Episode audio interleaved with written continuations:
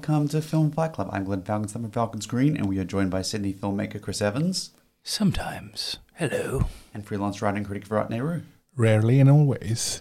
Uh, later in the program, not not never really, sometimes always, but actually later in the program, we're going to be talking about the new Ron Howard film on Netflix, Hillbilly Elegy. It's gotten some press, let's just say. The highly anticipated by critics Hillbilly Elegy and nobody else, I would say. The extremely loud film of the year in many Yeah. many respects. Yes. We're also talking about Happiest Season and touching a bit on the Kino Sydney Cabaret weekend that was the big Warner Brother news of the week and SFF Sydney Film Festival's announcement about the Wong Kar Wai retrospective. Um, First things first, though, news of the week, the festivals that are happening. The Children's National Film Festival is currently screening at the Ritz and at some Melbourne cinemas for those playing from Melbourne. The Veterans Film Festival is screening online until the end of the month. The Japanese Film Festival Australia is currently screening in and around Sydney. And the Antenna Documentary Film Festival just announced a number of new screenings currently and going into the new year. Now, in terms of festival news, the other the big news of the week locally is that Sydney Film Festival, in addition to a program running in late January at the State Theatre, have announced a retrospective coming up of director Wong Kar Wai.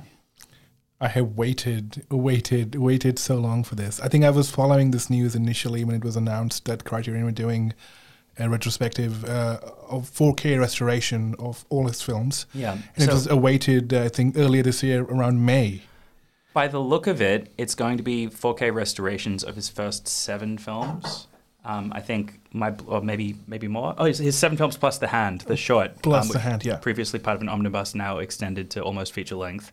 Um, my Blueberry Nights, uh, th- and will not be restored, and the Grandmaster is sadly, by the look of it, screening in the, The American, American cut, which I think is quite severely inferior. Um, Wong Kar Wai says it's just an alternate cut, but it's built around demands from Harvey Weinstein to dumb down the film, essentially. It- so it's it's, a shame that as part of a complete retrospective, we're seeing that version instead of the one that he labored over for ages. It's weird Uh, because apparently when Criterion were first asked, and they did say that they were restoring the Hong Kong version.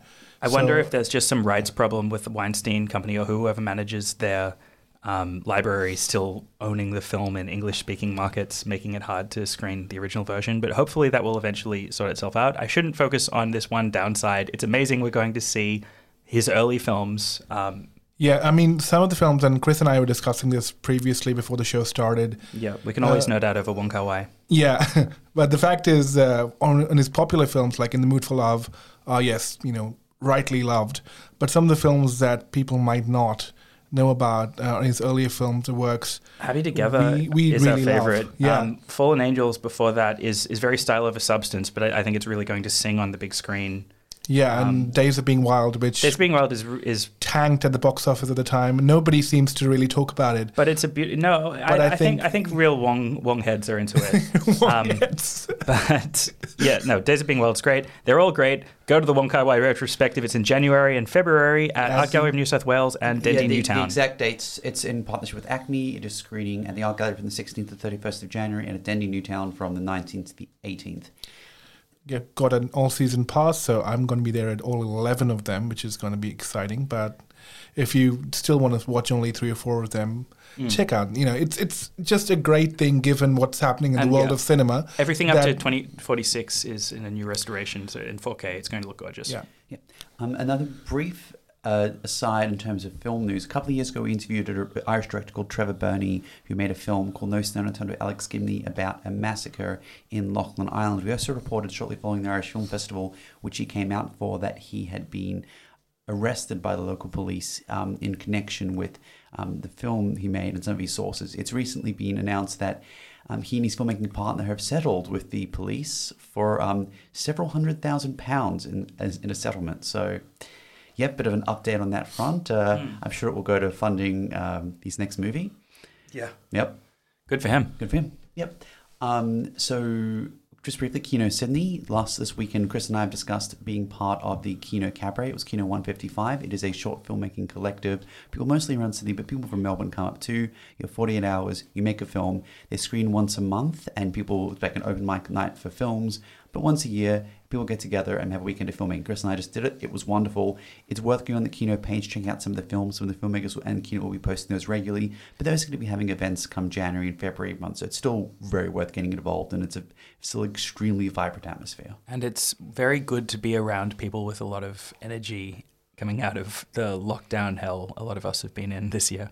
Yeah, I I think uh, like any artist, you have artists who have been itching to do work and have been preparing material. So these are all these artists haven't been able to collaborate coming out of this long haul of not, of not being able to work and not being able to do what they've always wanted to do, and suddenly having the people around them who also want to do the same thing. So a lot of incredible creative juices flowing. So yeah, check it out. Yeah. Um, the next thing we want to talk about is Happiest Season. There was a pre-run as part, or sorry, a couple of pre-screenings as part of Queer Screen at the Newtown, the Brisbane Queer Film Festival, the Melbourne Queer Film Festival. It is in cinemas now. It stars Kristen Stewart and Mackenzie Davis, and Virat saw. Yes, I was actually looking forward to this because uh, Clea DuVall's previous film, her debut film, The Intervention, was actually quite funny. And I was very surprised at how unfunny happiest season turned out to be. I mean, I'm not criticizing the fact that the films, you know, that this is a Christmas film essentially, but with a twist. You have, you know, a central representation of a queer couple who's basically the center of the narrative. And basically, it's using the same template of a Love Actually style Christmas themed narrative to tell basically a, a cheerful Christmas story. So I'm not essentially against that. I idea. hate cheer and Christmas. It's, it's, it's there exactly are many Christmas that. movies on Netflix right now. You can go watch. Uh, oh dear, so many, so many. Yeah. But are there any queer ones? Not to my knowledge. There you go. Yeah, I mean, so that's the thing. I mean, there is a bigger debate around representation and the fact that just because we do not have a queer Christmas film, is that enough to make an unfunny Christmas film? Just because it's queer with queer characters, I mean that's a bigger debate that we should have, or should we actually try to make a funny film while we're at it? I think obviously we should try to make a funny film while you're at it. But what you're touching on has been kind of my axe to grind with um, critics lately. That I feel like a lot of films are getting rewarded for having good intentions, and because critics feel like they need to do their bit to encourage more of this, you know, positive representation or something for underrepresented groups, or a, a positive feminist message, or what have you but they're ignoring the nuts and bolts, bolts of filmmaking and whether it actually has much worth as a piece of art in terms of you know engaging the mind or emotions. There's something that's come up on the show previously. I can't talk to any particular. I won't talk to any particular film in this example, but to say I do think that filmmakers deserve credit when they pursue a novel premise or novel casting or a novel theme. Sure. Having said that, if it's not pursued well, it also deserves to be called out like any other film. Sure. I mean, in, in brief, I mean, just what the film is about. You have uh, the central couple with Abby and Harper, played by Kristen Stewart and Mackenzie Davis, respectively, and you have the central couple going to uh, Harper's family, which is a very, you know, you can say a conservative family where the dad is running for mayor. It's a very politically charged, and So you find out, birdcage. Yeah, essentially, and so you see all these Christmas Sorry, narratives the coming. Excuse me. Yeah, yeah. You you have all these Christmas narratives coming to roost, coming home to roost. Pardon the pun. Uh, but essentially, uh, you realize, and suddenly you find out the twist is that Harper hasn't This come is- out to. this is an early twist, to be clear. yes, it's very it's very early. Okay, twist. this is the setup. Okay, fine. setup is that Harper hasn't come out to her family. So you have the entire film, or the the laughs are played for the fact that a couple has to hide their identity and basically hide in the closet, quite literally. Isn't uh, it while they're in the closet as well from the family? Isn't it interesting that these kind of cross over to mainstream queer stories, like the early signs of we're getting formula rom coms, but with queer characters, like Love Simon and now this, are framed around coming out narratives. Yeah, It's so the the stock standard narrative. Like I wonder when we're going to progress to a point where in mainstream representations it's not a big deal. yeah, but also the fact is what I'm not, I'm not trying to downplay people's Um, experience like- with difficulty coming out and Li- such. Like in Freaky last Or week, not wanting was to. actually handled was was handled quite well. right, it was. But what what really sort of uh, girdled my goat, I don't know, is that an expression people use anymore? It is now. Yeah, what really girdled my goat was the fact that essentially you have Abby's character, Kristen Stewart, who's playing a very grumpy Grinch, I hate Christmas kind of you know character, which we've seen in basically all stereotypical heteronormative templates of Christmas anyway, and so it is reinforcing that idea that Christmas is for, and you have everyone else who's basically passive aggressive throughout the movie, and they can be broad brush stereotyped as people who are, you know, making fun of people who are you know, queer or different, but are playing up that Christmas spirit to indicate how accepting and actually, you know, progressive they are, aka the Get Out template. I, I would have voted for Obama if I could have. Right, so right. we've seen this play out in other films, and now because of that, this feels like I've seen this and done that kind of you know feeling all over again. This is so on the nose, and it's not funny at all.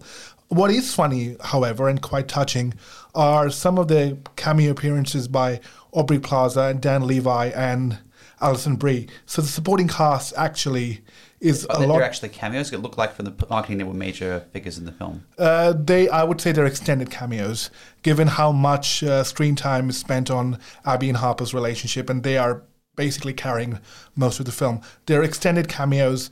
They're quite uh, a breath of fresh air because they essentially are not playing to type, which helps to really bring some freshness to the film. But otherwise, this is a film which I was very confused why it exists, apart from the fact that, hey, let's make a queer Christmas movie. All right. All right. Thank you for us. There's some money in that. So, There is, yeah. I'm, I'm not saying there's not a market for it, but I'm still confused why, as a film, it needs needs to be made. Yeah. Why this one? This Surely one. there's some better examples of queer holiday scripts that haven't been get, gotten the green light. or have otherwise been made but only screened on the independent circuit Right. and have are now what 10 15 years old maybe more Yeah. so that is happiest season it is in cinemas now uh, before we get on to Hillbilly Elegy and you're listening to Glenn Falcon Chris Evans and Virat Nehru on Film Fight Club is we want to talk briefly about the really big film news of the week is that Warner Brothers have announced that for the next year beginning in Christmas including Wonder Woman 84 that their slate of films will be released simultaneously on home release sorry excuse me not home release on streaming HBO Max in the US and in cinemas. This is a big deal. Disney certainly made an announcement they were pivoting to streaming. Yeah, but Dis- for Warner Brothers to make this move, um, they've come more hot out of the gate than any of the other major major studios. Yeah, we're going to hear more specifics from Disney about what their plan is, but they've implied in the past that they'll do something similar to what Warner Brothers have announced. It seems to be the way that most of the big studios are going. That said, I feel like this announcement was probably very rushed, and I, I think Warner Brothers are really unsure about it because we were hearing reports over the, the whole year about the um, disputes over how to deal with Tenet and Wonder Woman 84. They really resisted putting Wonder Woman on a streaming service for as long as they could, um, essentially. Um, they've decided Christmas is the cutoff, it seems. They have to get it out this year. Um, but immediately after making this announcement, um, Legendary, because they financed 75% of Dune and um, King Kong versus Godzilla. That's legendary pictures, by the way. That's right, For yes. people who are listening. Yes, not that's just- yes, right. Thank you, Virat. To be clear, yes. Big now Chinese owned um, Hollywood production funding. It often funds big blockbuster films. Um, yeah, they've stepped in and said, "Hang on, you we we paid for seventy five percent of the budget of these films. You can't just put it on streaming and cut us out of the equation." Um, so some of this may not come to pass. What Warner Brothers have announced is that every one of their films will go to streaming. But um, yeah, clearly, if there was no contact with Legendary, this is a very rushed announcement. I've, and the fact that it's only for one year tells me that they're hedging their bets. They- They're saying it's for one year. Certainly, they have the discretion to extend it. I'm waiting to see how this plays out. Certainly, from a broader macro perspective, I'm all fine with people having access to films and people being able to see this where they are, where they're comfortable being. It Having said will that- kill cinemas to a big extent if everyone does this, I think, though. for me, it's not just the major worry of how cinemas will survive. We discussed previously. Certainly, my view is that cinemas will be very much around, but in the lesser form. Certainly, not the independent art house cinemas. I think festivals may very well thrive in this environment. But I think what we're going to see, and it's fine with something like Wonder Woman and the big budget films that are already being made, but if any major studio knows that their bread and butter is going to be people watching stuff on phones or at home, then a lot of the emphasis on cinema, big screen cinema adventure, is going to be withdrawn. Now, I'm not, I, I'm not talking about the big Marvel Cinematic Universe style films. I'm talking about the technical side of things, the effects, the sound design. There's going to be less emphasis on intricate visual effects, visual storytelling, but also sound, which is so essential. So a lot of technicians, a lot of artists in this field um, are very concerned right now as to what this could mean, and that they Yeah. will have forums tell their stories. Maybe a lot of the studios will still place the same emphasis on what will be streaming as what would otherwise be in cinemas. Certainly, there will be cinemas and films that will be made for the cinema dir- uh, directly, but there Yeah. will be a lesser demand among studios for this higher technical level of filmmaking. And cinema really takes sound to another level. I mean, I just um, have to mention David Lynch. I just saw Inland Empire in a theater on Thursday. Right, the sound work in that, like in that, We've ticked that all the cinema boxes. Yeah. is incredible. You know, um, but putting aside that film, it just shows like the the power of you know what you see something at home and then you see it in a theater, and it's a completely different I mean, experience in, in terms of what sound does, It just having a, a visceral reaction. Yeah, I you know, mean, like shaking you with bass. Nick, Nick Cage's uh, Showing performance. subtleties. Uh, Nick Cage's performance in that film. Mandy. Mandy. Sorry, Um, and Mandy has amazing sound as well. Though. that's true. It does, and you know what? People criticize Tenet for the sound, but I enjoyed just the shocking, the, the shock, shock of the bass. shock of it, the physical shock. We have to remember there is something physical to how sound is portrayed in cinema, which I can't afford a beautiful home entertainment system like many some do, and it's even close akin to cinemas. Right. and most That's people. that's will- what I meant to bring up with the think- Inland Empire think- example. yeah. It had a physical shock that I felt, I you know, agree. I through mean- the rumbling bass throughout. think think back to the opening sequence in Tenet, right? I mean, that really does sort of jolt you into your seat, and you kind of like thrown in the thick of the action. And a lot of that is to do with Yeah. how the sound really kicks in, which is hard to do on your mobile phone speakers. Doesn't and, and also pe- people have neighbors you know you can't really so maybe when um, headphones is one thing but Yeah. being But- in a space be, feeling the vibrations in the space around you and having other people experience it is, is so powerful Not everyone can soundproof every room. Right, exactly. Um, one last thing about this, because I, I I found it too funny not to mention. Um, Christopher Nolan, who notably was reported, as I touched on earlier, to have been feuding with Warner Brothers over when to release Tenet and basically pushing them to release it in cinemas before Warner Brothers executives were comfortable with releasing the film. Um, he was he was really pushing for it, so it shows how much sway he has with the company and how much the company is willing to bend to his will, um, and potentially lose tons of money just based on not alienating him. He he made the most bitchy kind of comment about this in the in the paper Variety, I think it was. I'm not sure. Yeah, Oh, yeah, it, it was Variety. Variety, yeah, yeah, yeah. Um, where he said a bunch of filmmakers have woken up this morning thinking that their films were going to be seen in amazing theaters and to learn that they're being screened Yeah, on the verbatim was worst the screening worst. platform. How, how do you think Warner Brothers are going Worst- to feel about this, this guy publicly trashing their big push at the moment? And are they going to give this guy such big breaks in the future? no.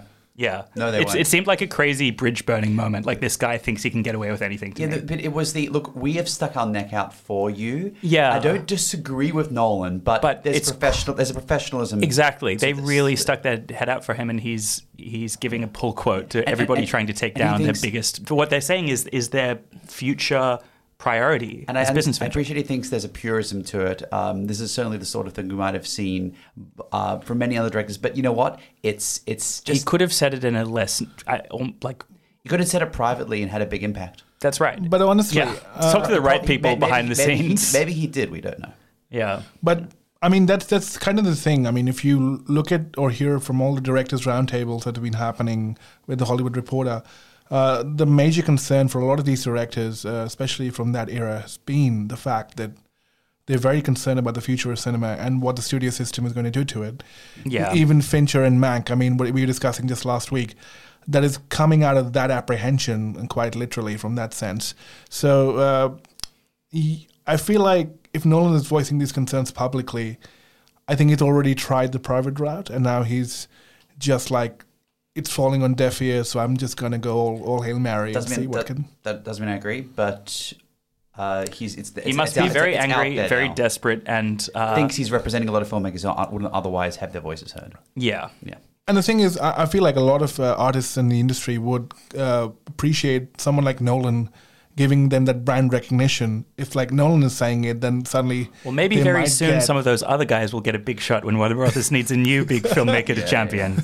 So He yeah. might not trash HBO Max so loudly. So speaking of, well, you're, so you're listening to Film Fight Club Glenn Fountain and Chris Evans of Rightly Roo. Speaking of big studios and big studio filmmakers, and streaming. streaming, yeah, Hillbilly Elegy is the new big film on Netflix of the week. It is from director Ron Howard, and it is based on the biopic memoir, excuse me, of J.D. Vance, a successful It's venture based on many biopics that have been made before.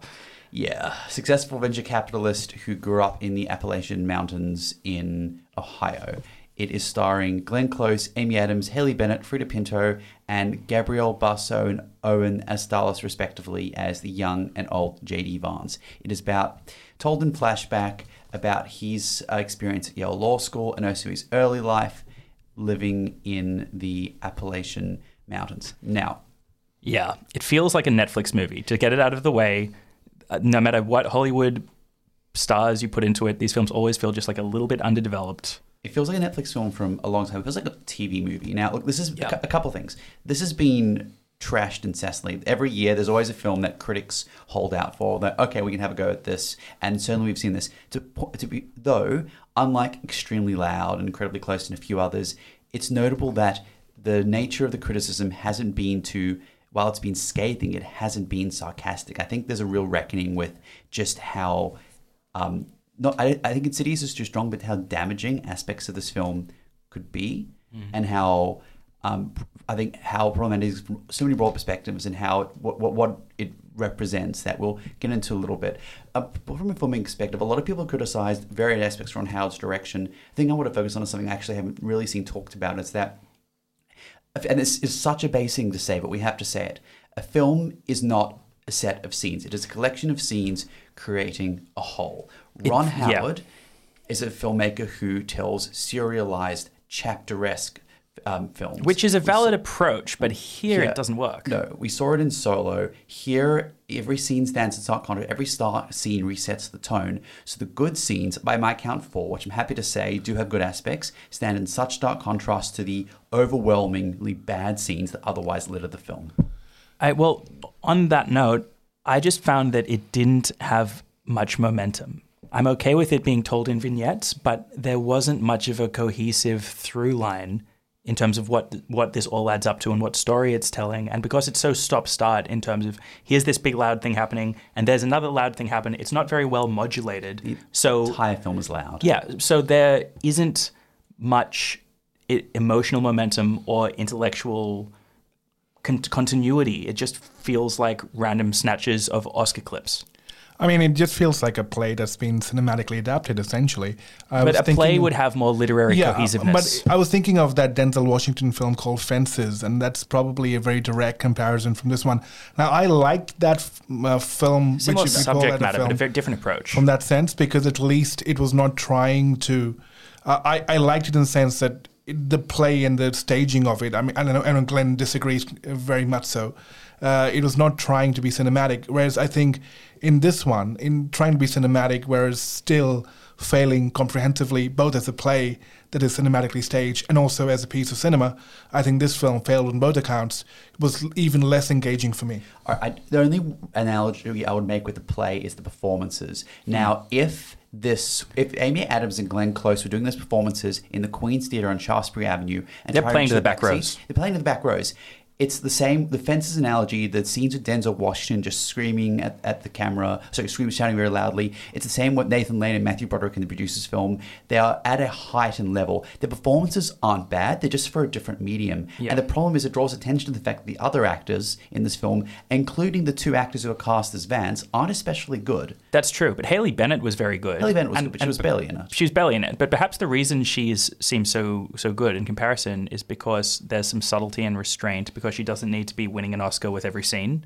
um, going back to But what to be clear, Amy Adams and Glenn Close are both going for Oscars. With That's this. right. And I was saying earlier on about how um, because it's always so loud emotionally, things don't really register much as in terms of having a cohesive through line through the film. And that's also true of the performances. Because Yeah. despite how hard they're trying, I, it didn't to me feel that Amy Adams or Glenn Close were particularly good. Quite they're, hollow. They're affecting in moments, but firstly, um, the material lets them down. I always struggle to think a performance is good when it when it's badly written, honestly. Um, but it can sometimes a performance can transcend the writing, but it doesn't here because with so, such little modulation, there's no subtlety to the performances. There's no contrasts to make the big moments feel affecting. Instead, it, it's just kind of like a mess of the particularly mannered way, like way that they've chosen to portray Appalachian stereotypes, just coming at you full force, Yeah. loudly. As Glenn said last night, this is a very loud film when we were chatting about it.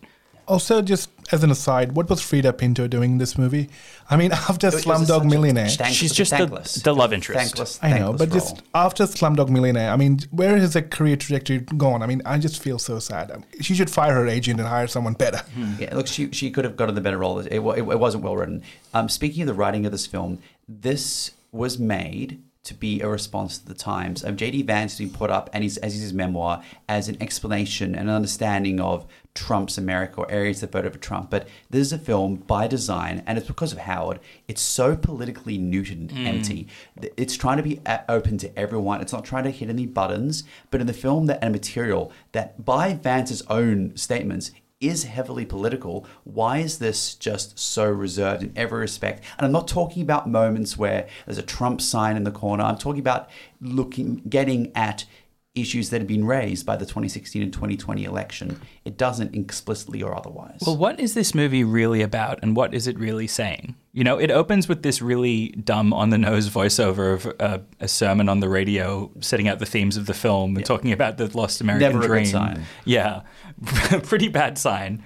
And then it's basically, okay, rich people are snobs, poor people are trying to do good, um, bad drugs will ruin your life. Like it's just a bunch of Yeah, how many status quo, Having said that- boring messages playing to stereotypes. Having said that, of the, the few good scenes in the film, um, I think the best one was the one involving deliberation over a drug test.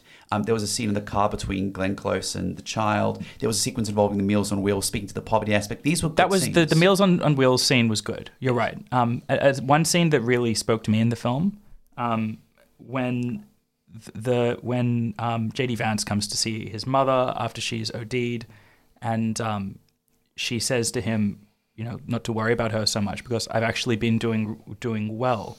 I've just had a down month. I thought that that felt really real and spoke to the ways a lot of people process mental illness. Yes, there were a lot of good scenes in that respect. Um, an early scene, quite a confronting scene involving abuse that begins in a car. I think actually was handled reasonably. Actually, well. yeah, that was actually handled well. There, there are moments. It's just that the film, But yeah, uh, before that, I think we might have a placebo effect because of that. Because so much of the film is so extremely loud, these moments also make an impact because these are not that loud in comparison. The- I mean, so they also stand out the because these are the moments these are not trying because The- they're the already scenes- dramatically so strong. the other scenes we were talking about are, are these quiet ones, but the the car scene was quite loud and actually quite well executed. Like I've always thought, Ron Howard is not that good a director in terms of handling visuals and in terms of you know basic things like blocking and such. I've thought he's he's sort of quite mediocre or across the board. Yeah. But he did Like pull- Rush was good. He hasn't made a good film otherwise in a he, long time. He pulled that scene off pretty well though. A scene with a lot going on. so props to him for that, I guess. There's another sequence a car later between the grandmother and child, which again is handled quite well,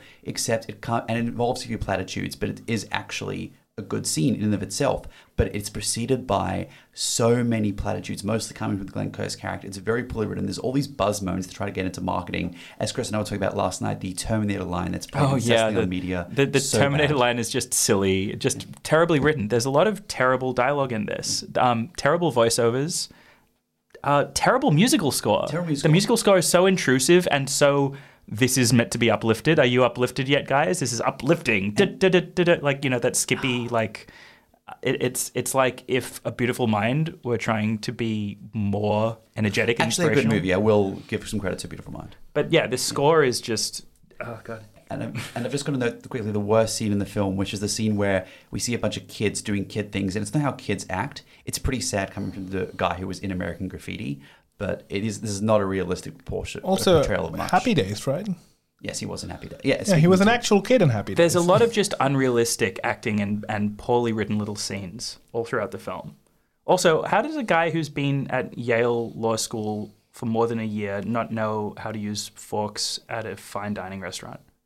Like, I feel like he would have gone to dinner somewhere fancy at some point in his life by then, even Yeah. as a poor person. Gilmore Girls established very clearly what it is like in the Yale dining hall. We've all seen it. Yeah, exactly.